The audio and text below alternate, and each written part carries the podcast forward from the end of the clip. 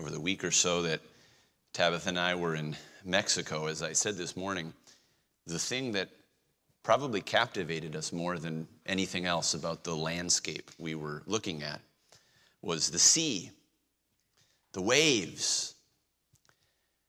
Now, I've spent some time, we've gone down to Florida in the past, as you know, and seen the Gulf of Mexico and generally fairly, fairly calm.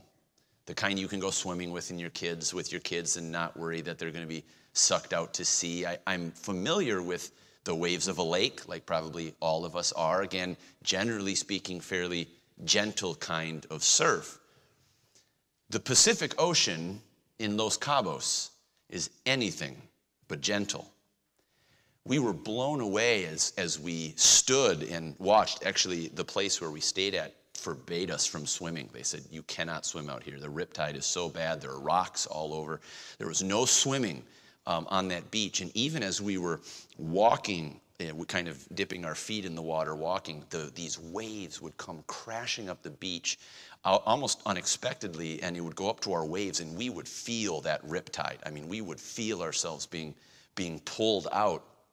And as we watched the waves just crash onto these, these rocks so dramatically, making so much noise, surf just being sprayed up, I don't know, 10, 15 feet in the air off these rocks. It was just an incredible sight, and I was just blown away again by the power of the ocean, the power of the sea, the power of that ton, those tons of water dumping themselves on the beach. I was directed, and, and as I began to think about the metaphors that Scripture uses, I realized that Scripture almost never speaks positively of the sea. Now, we think of a positive metaphor involving water spiritually, and it's of a river. Our peace is like a river, scripture says. We sing, like a river glorious is God's perfect peace. We think one day of the new city of Jerusalem, in which that river of life, that pure river of water, just like crystal, is going to flow in that city. The river is a picture of God and of his blessings, but the sea, no. In Isaiah chapter 57, you remember that picture. The wicked are like the troubled sea that cannot rest, whose waters cast up mire and dirt. That is not a positive picture. The sea is presented as a very damaging thing. You think elsewhere in Scripture about the sea and the noise that it makes. The sea roars, if you will. In fact, in Psalms, the picture, as I went back and, and reacquainted myself, was the picture of God ruling over the seas. God walks on the seas. And again, it's, it's alluding to this force, the power of the seas. But God is so powerful, He was more powerful than the reality of the sea that the Israelites would have known how powerful that troubled sea is. In fact, I was reminded of something that I preached on not terribly long ago. The very unique perspective that in Revelation, Scripture tells us that in the new heaven and the new earth, there will be no more sea. What an amazing thing. God created a sea in the beginning. We know that he divided the waters from one another. He divided the sea from the dry land and all the animals that were coming and proliferating in the waters. That was part of God's original design. And yet, one day in a new heaven and earth, there will be no more sea. And you think, why? Why is there going to be no more Pacific Ocean, no Atlantic Ocean? Why is there going to be no sea in this new heaven and earth? And I, I think the picture is just going back to everything that Scripture has described the sea as being it is chaos.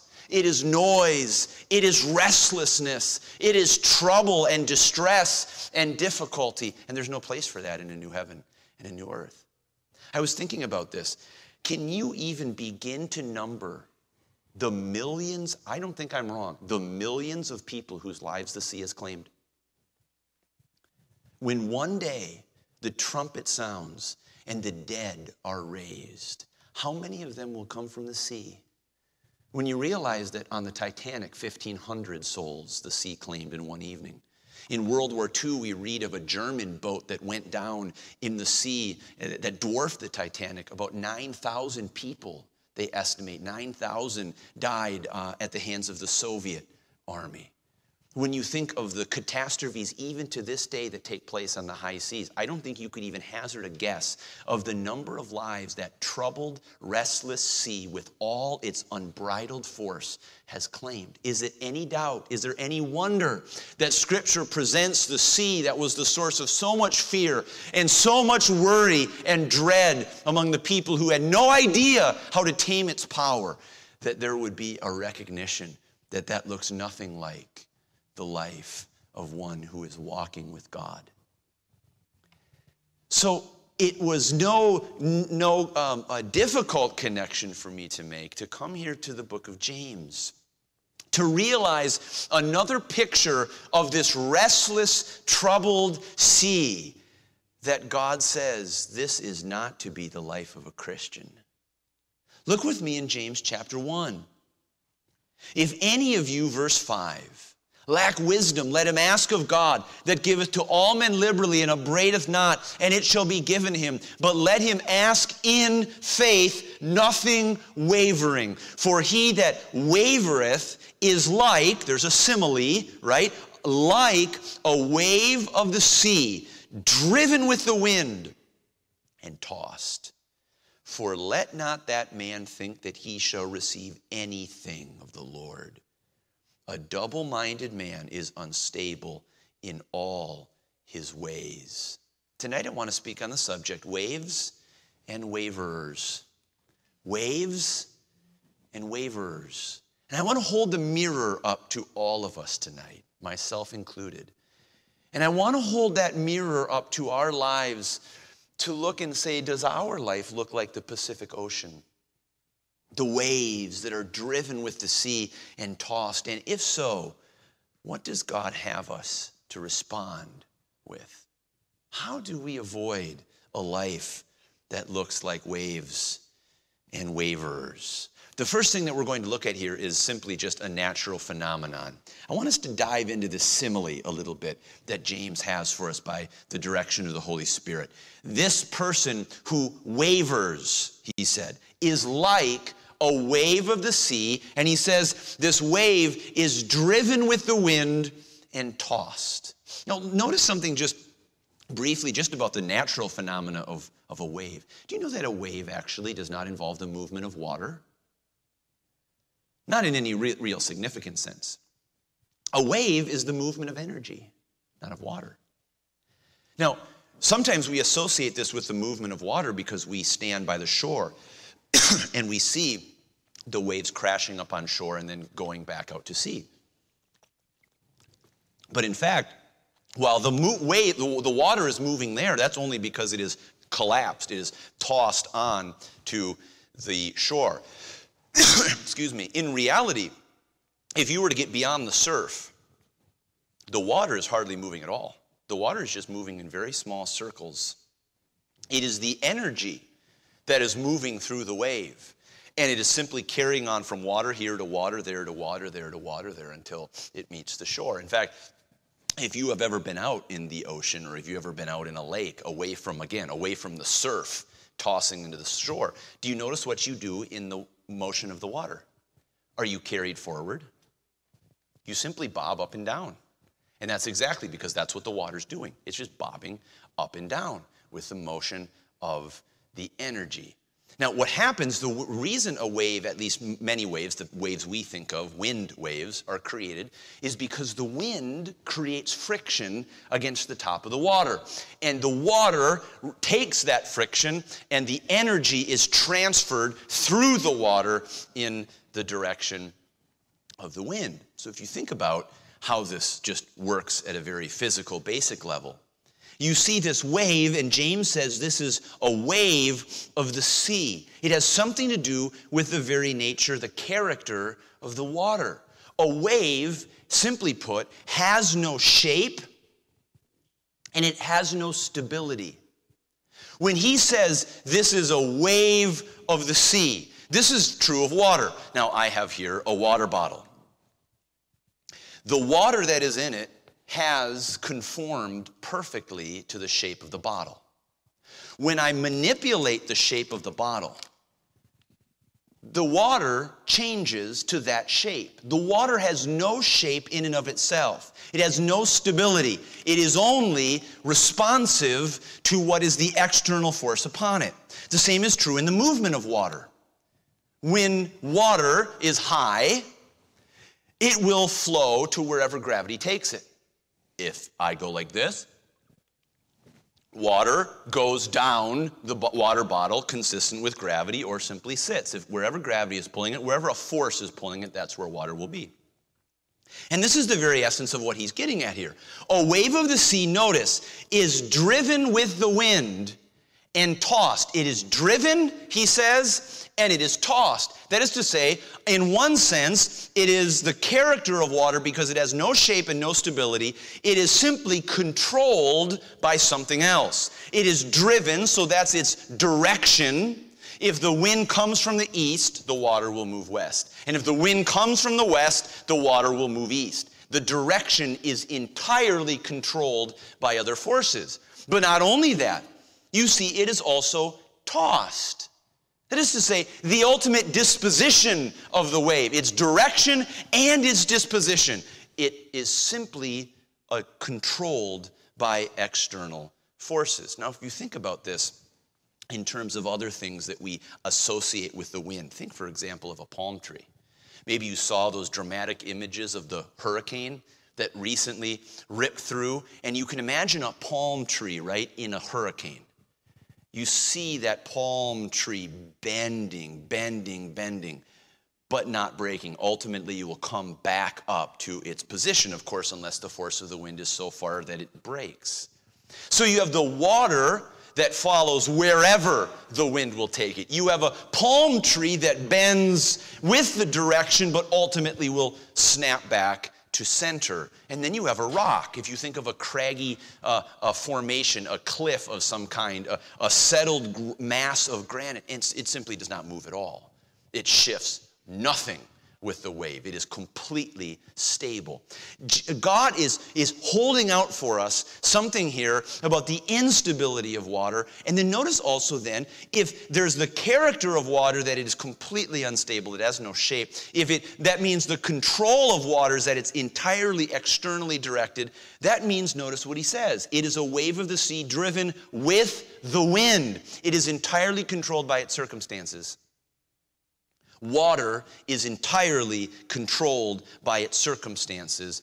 We would say this a water will go wherever, a wave, I should say, will go wherever its circumstances direct. It is controlled by the tides, it is controlled by the wind, it is controlled by the shoreline, it is controlled by gravity.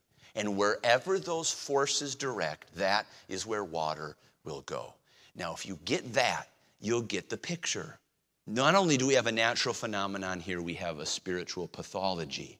A spiritual pathology. James says that wave is a picture of a certain kind of spiritual person. Now, uh, my mind uh, went back, perhaps yours did as well, to the story of, of Reuben in the Old Testament. Do you remember when Jacob was giving the blessing to his people, to his children in Genesis chapter 49? And he says of Reuben, he says, Reuben, thou art my firstborn, my might, and the beginning of my strength, the excellency of dignity and the excellency of power. You are my firstborn. But what did he say of Reuben? Unstable as water, thou shalt not excel. Reuben was controlled by his circumstances. And what is the example that Jacob gave? He says, because thou wentest up to thy father's bed, then defilest thou it. He went up to my couch. What is this? It was Reuben being having an immoral relationship with his father's concubine. And what, what he seems to be saying here is, Reuben, in your lust, in your sensual desire, you were controlled entirely by it. And therefore, in that instability, you're just like water. You'll go wherever your desires take you. And isn't that so true of so many human beings and in even ourselves in our own ways?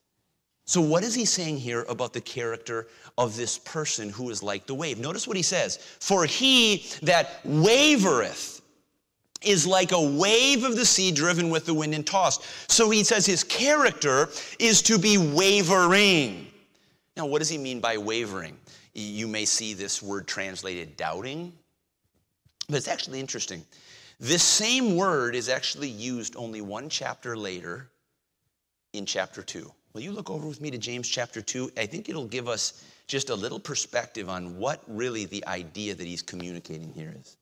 Look at verse 4 of chapter 2. And I want you to think about which word in English here might be the same Greek word that is translated wavering in chapter 1 and verse number 6.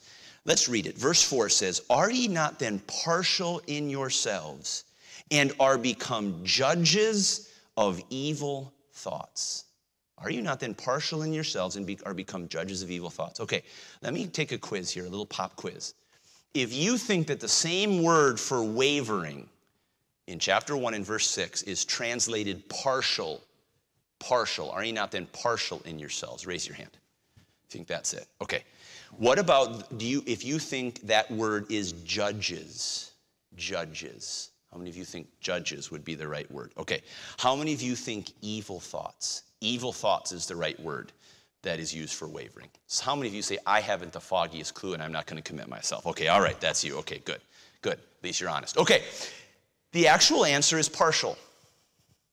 And the word partial there has the idea of being, of making distinctions of discriminating. What's going on in chapter 2? Someone walks into church and people are trying to distinguish whether that person's wealthy or poor. And the poor, you sit down and you're a footstool. And you're wealthy and you come and you get the favored seat. And he says, Aren't you being discriminators? Aren't you differentiating? Aren't you distinguishing among people?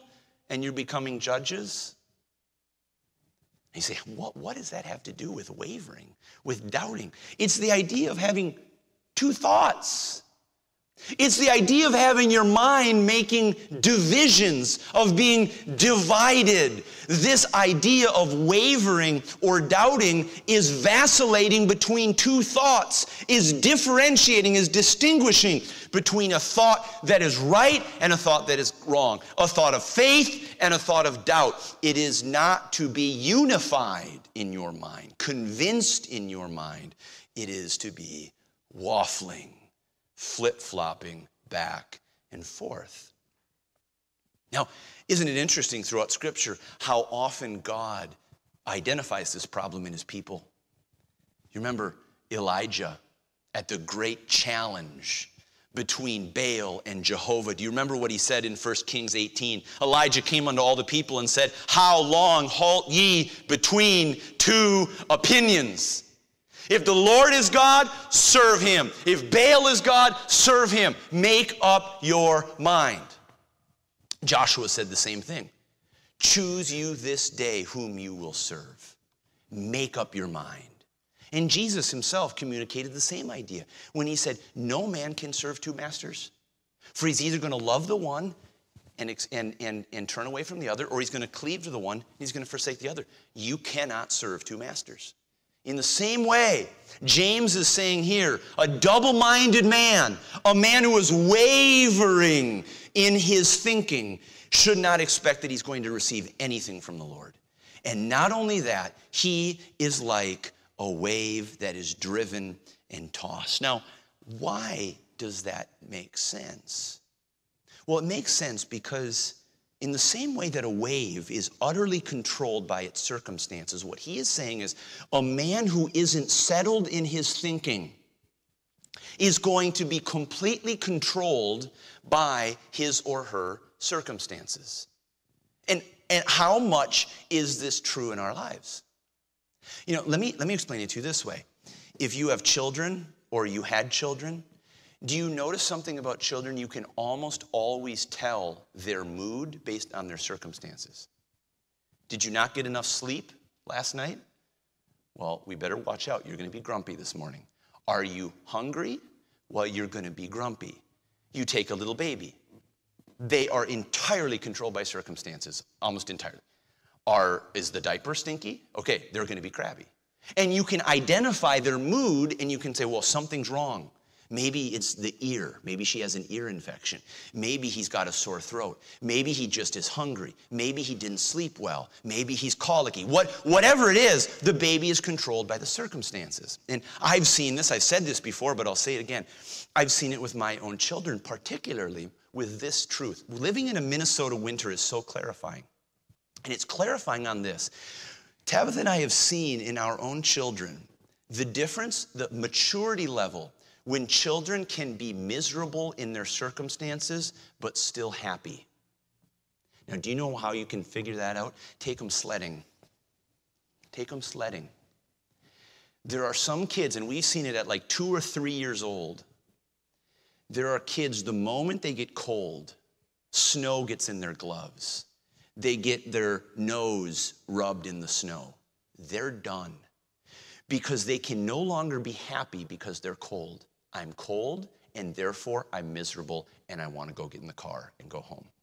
And then there's a maturity level that you reach when you're, for us, we've seen it at four and five and six, where you're going down the hill and you're having fun and you're cold your fingers are cold, and your nose is cold, and your toes are cold, and you really want hot chocolate, but you know what? You don't care. You're miserable externally, but you're having so much fun that the fun overwhelms the misery.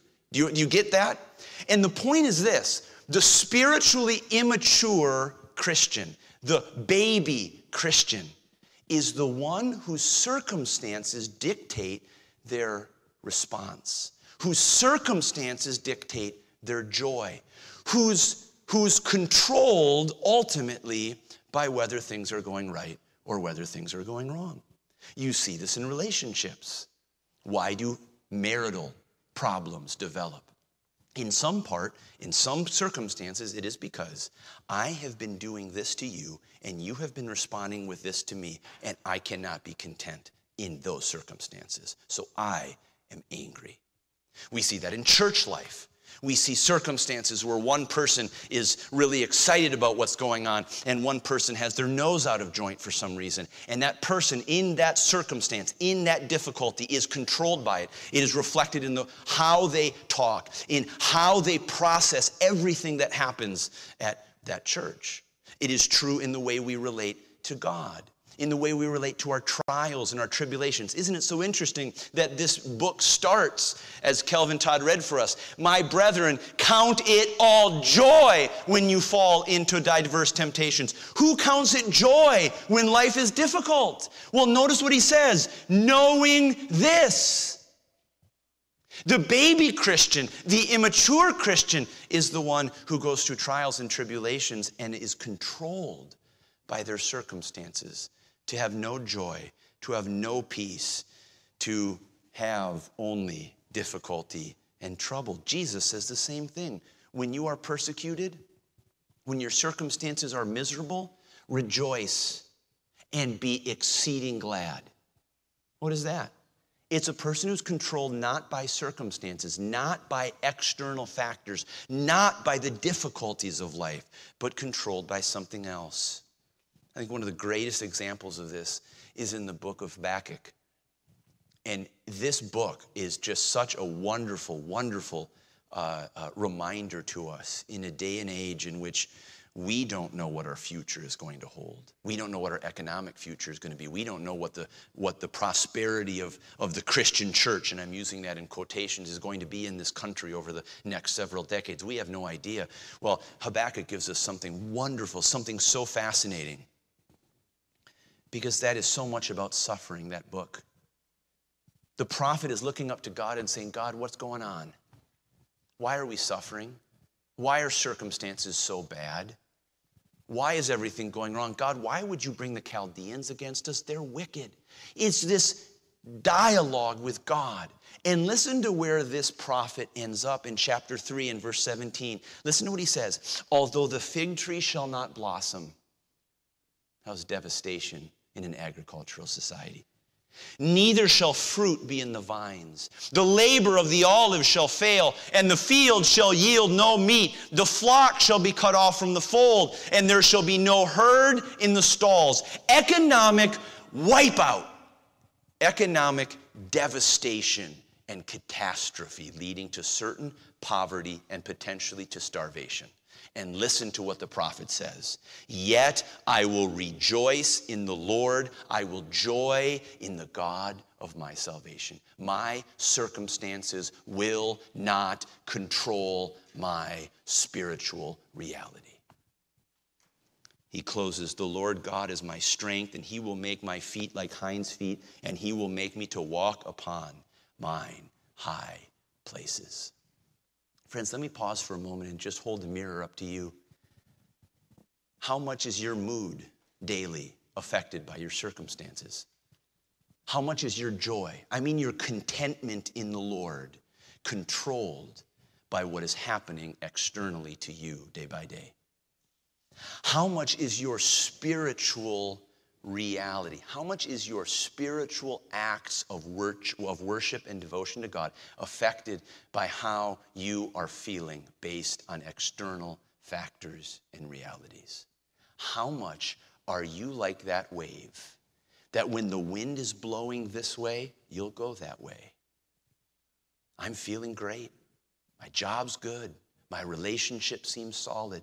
I'm happy with where I'm at in the church. Everything seems to be okay. My joy is there. And then you know what? I don't like where things are going. I don't like that job situation. I don't like that relationship that I'm dealing with. I don't like the direction that we're taking here at the church. And suddenly everything becomes sour. I don't have joy. I don't have peace. You see, that person is just like that wave. Just like that wave, driven and tossed, controlled entirely by external circumstances. And what James is saying, that kind of person doesn't have a prayer life because they can't connect in to what truly God demands in prayer. You see, there's a natural phenomenon, there's a spiritual pathology, and finally, there's a biblical prescription. Notice what he says here.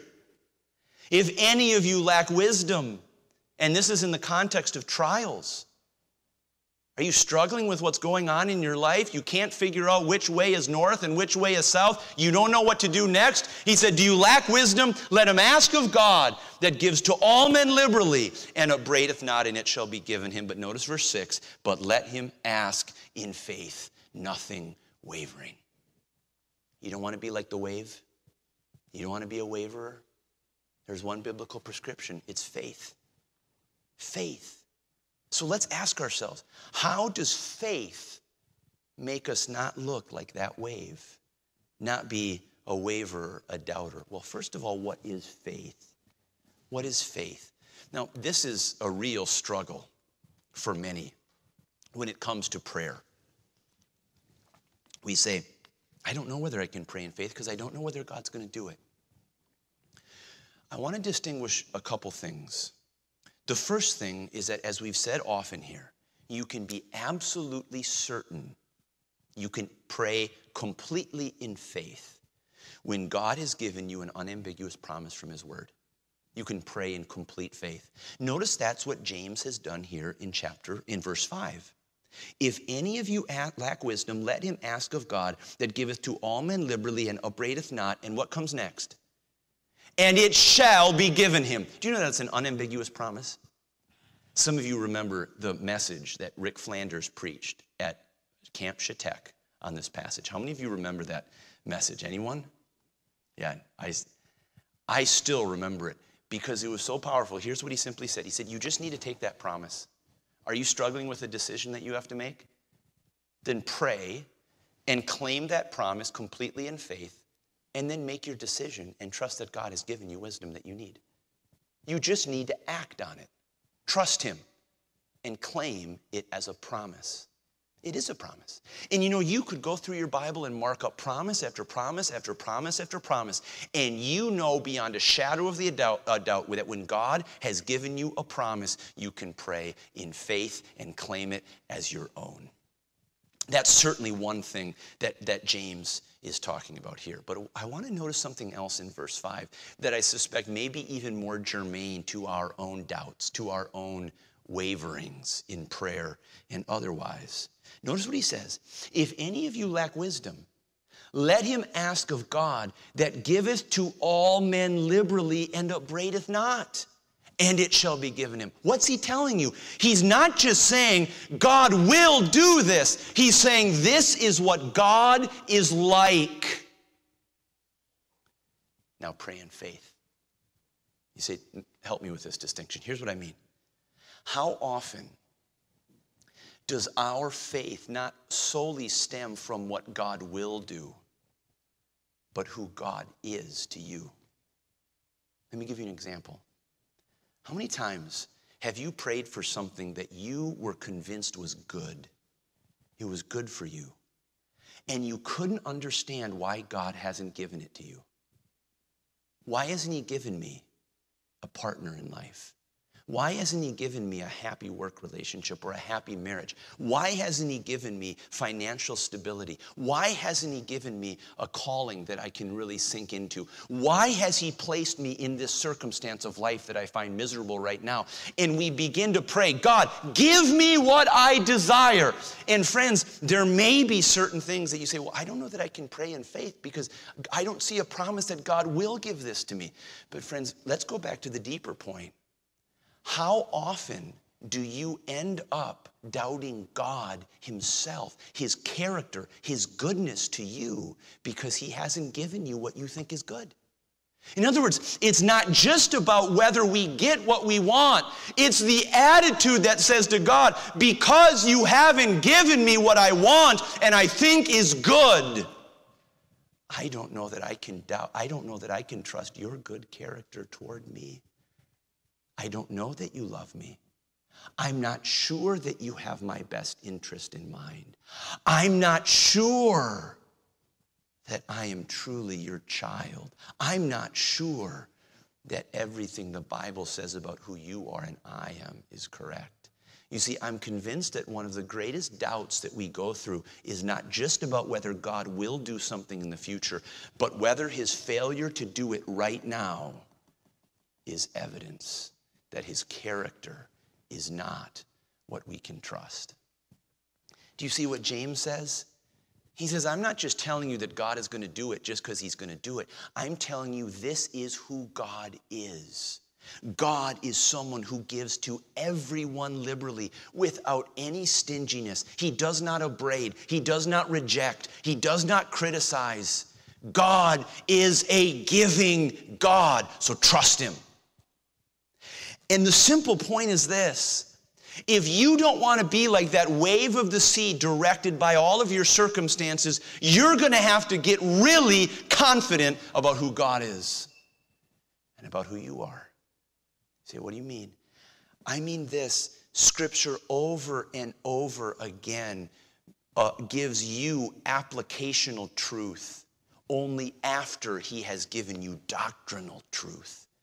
Before God tells you what to do, He tells you who He is and who you are. And He says, This is your foundation. This is what I've called you to do. And therefore, walk in it. Before exhortation becomes education, before He gives you the practice, He gives you the principles by which He relates to you. Now, what this means is that when I am convinced completely in who God is to me, I'm completely convinced in his character. I'm not wrestling in my mind about whether God is for me or against me. I'm not wrestling in my mind about whether he's good or he's not good. I'm not wrestling in my mind about whether he will conform me to the image of his son. I'm not wrestling in my mind about whether he has my best interest at heart. When I am completely convinced I am single minded in that. What does it do? What it does is it ensures that I have all the stability that I'll ever need. You see, there's another picture that we, Tabitha and I, saw in Cabo. It was not just of those crashing waves, it was what those waves were crashing against granite, rock formations that have been there for who knows how many years. Over and over, the waves have crashed and crashed and crashed and crashed, and that rock sits there completely unmoved. Why? Because it is connected to an underground formation that has all the stability that it will ever need. And that is the character of God to us in Jesus Christ. The character of God is such that by faith you connect to God is like this. He is good. He is for me in Christ. He is eternally on my side. He will only turn all things together for good to those who love them. He always will make me to thrive in joy in my current circumstances if I will allow Him. When you connect to those bedrock truths about who God is, you will never be wavering. You'll never be controlled by your circumstances. You'll rejoice when you're persecuted. You'll count it all joy when you go through difficulty. The worst circumstances of your life will be those that ground your faith, not undermine it. Because ultimately, you're not controlled by your circumstances. You're controlled, you're connected to the bedrock that will never move, no matter what the circumstances are. And that means one thing what is the biblical prescription? How do we grow in this kind of faith? It's simple know God. Know God, know His character. In Isaiah chapter 50, when God is giving a picture of hope to His people, he sends his messenger to say, Get up into the high mountain and tell my people, Behold your God. And if you're a waverer tonight, the message that God has for you tonight is Behold your God. What's he like? Who is he for you in Christ? What has He done for you? How has His love been revealed to you? What promises does He give you in the Word that when you drop to your knees tonight or tomorrow morning for your prayer session, you are going to stand resolutely on no matter what circumstances you're facing in your life, no matter what trials, no matter what tribulations and difficulties you have? And do you know that will make all the difference in your prayer life? And it will make all the difference in the way you relate to the circumstances of your life. You know, I see this in my own children. Why is it that Emma, who is one years old, will cling to me? And when you come and try to take her, she'll give you a stink eye of all stink eyes and say, No thanks. I'm going to stay with daddy. It's because she knows me. She doesn't know you very well, maybe.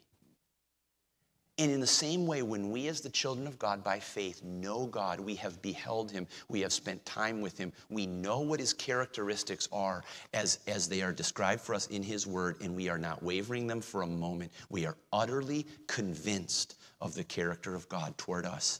Do you know what we'll do? We'll cling to Him. And in the circumstances of life, we will allow Him to control us, not the circumstances of our life. I don't have a really practical application for you tonight. I don't have three steps that you need to take to get a better prayer life. I don't. I simply have this get to know God, study who He is in the Bible, understand what His character is, identify His promises. If you want to start, start with Romans 8. What shall we then say to these things? If God be for us, who can be against us? Embrace what the gospel says to you about who Christ is and what he's done for you. And then when all the circumstances crash over your life this week, don't look at them. Don't allow them to control you. Ground yourself in who God is and what he said to you he is. And pray in faith that he is going to do exactly what he has said for you. And when that's the case, friends, you don't need to worry about the mirror of your life being held up to you and you looking like that wave that is utterly controlled by the forces around it. Your mirror can look like the rock, someone who is connected to the rock of ages and who always can stand resolutely, joyfully, peacefully, connected to all the goodness, the character of God, in who He is for us in Christ Jesus.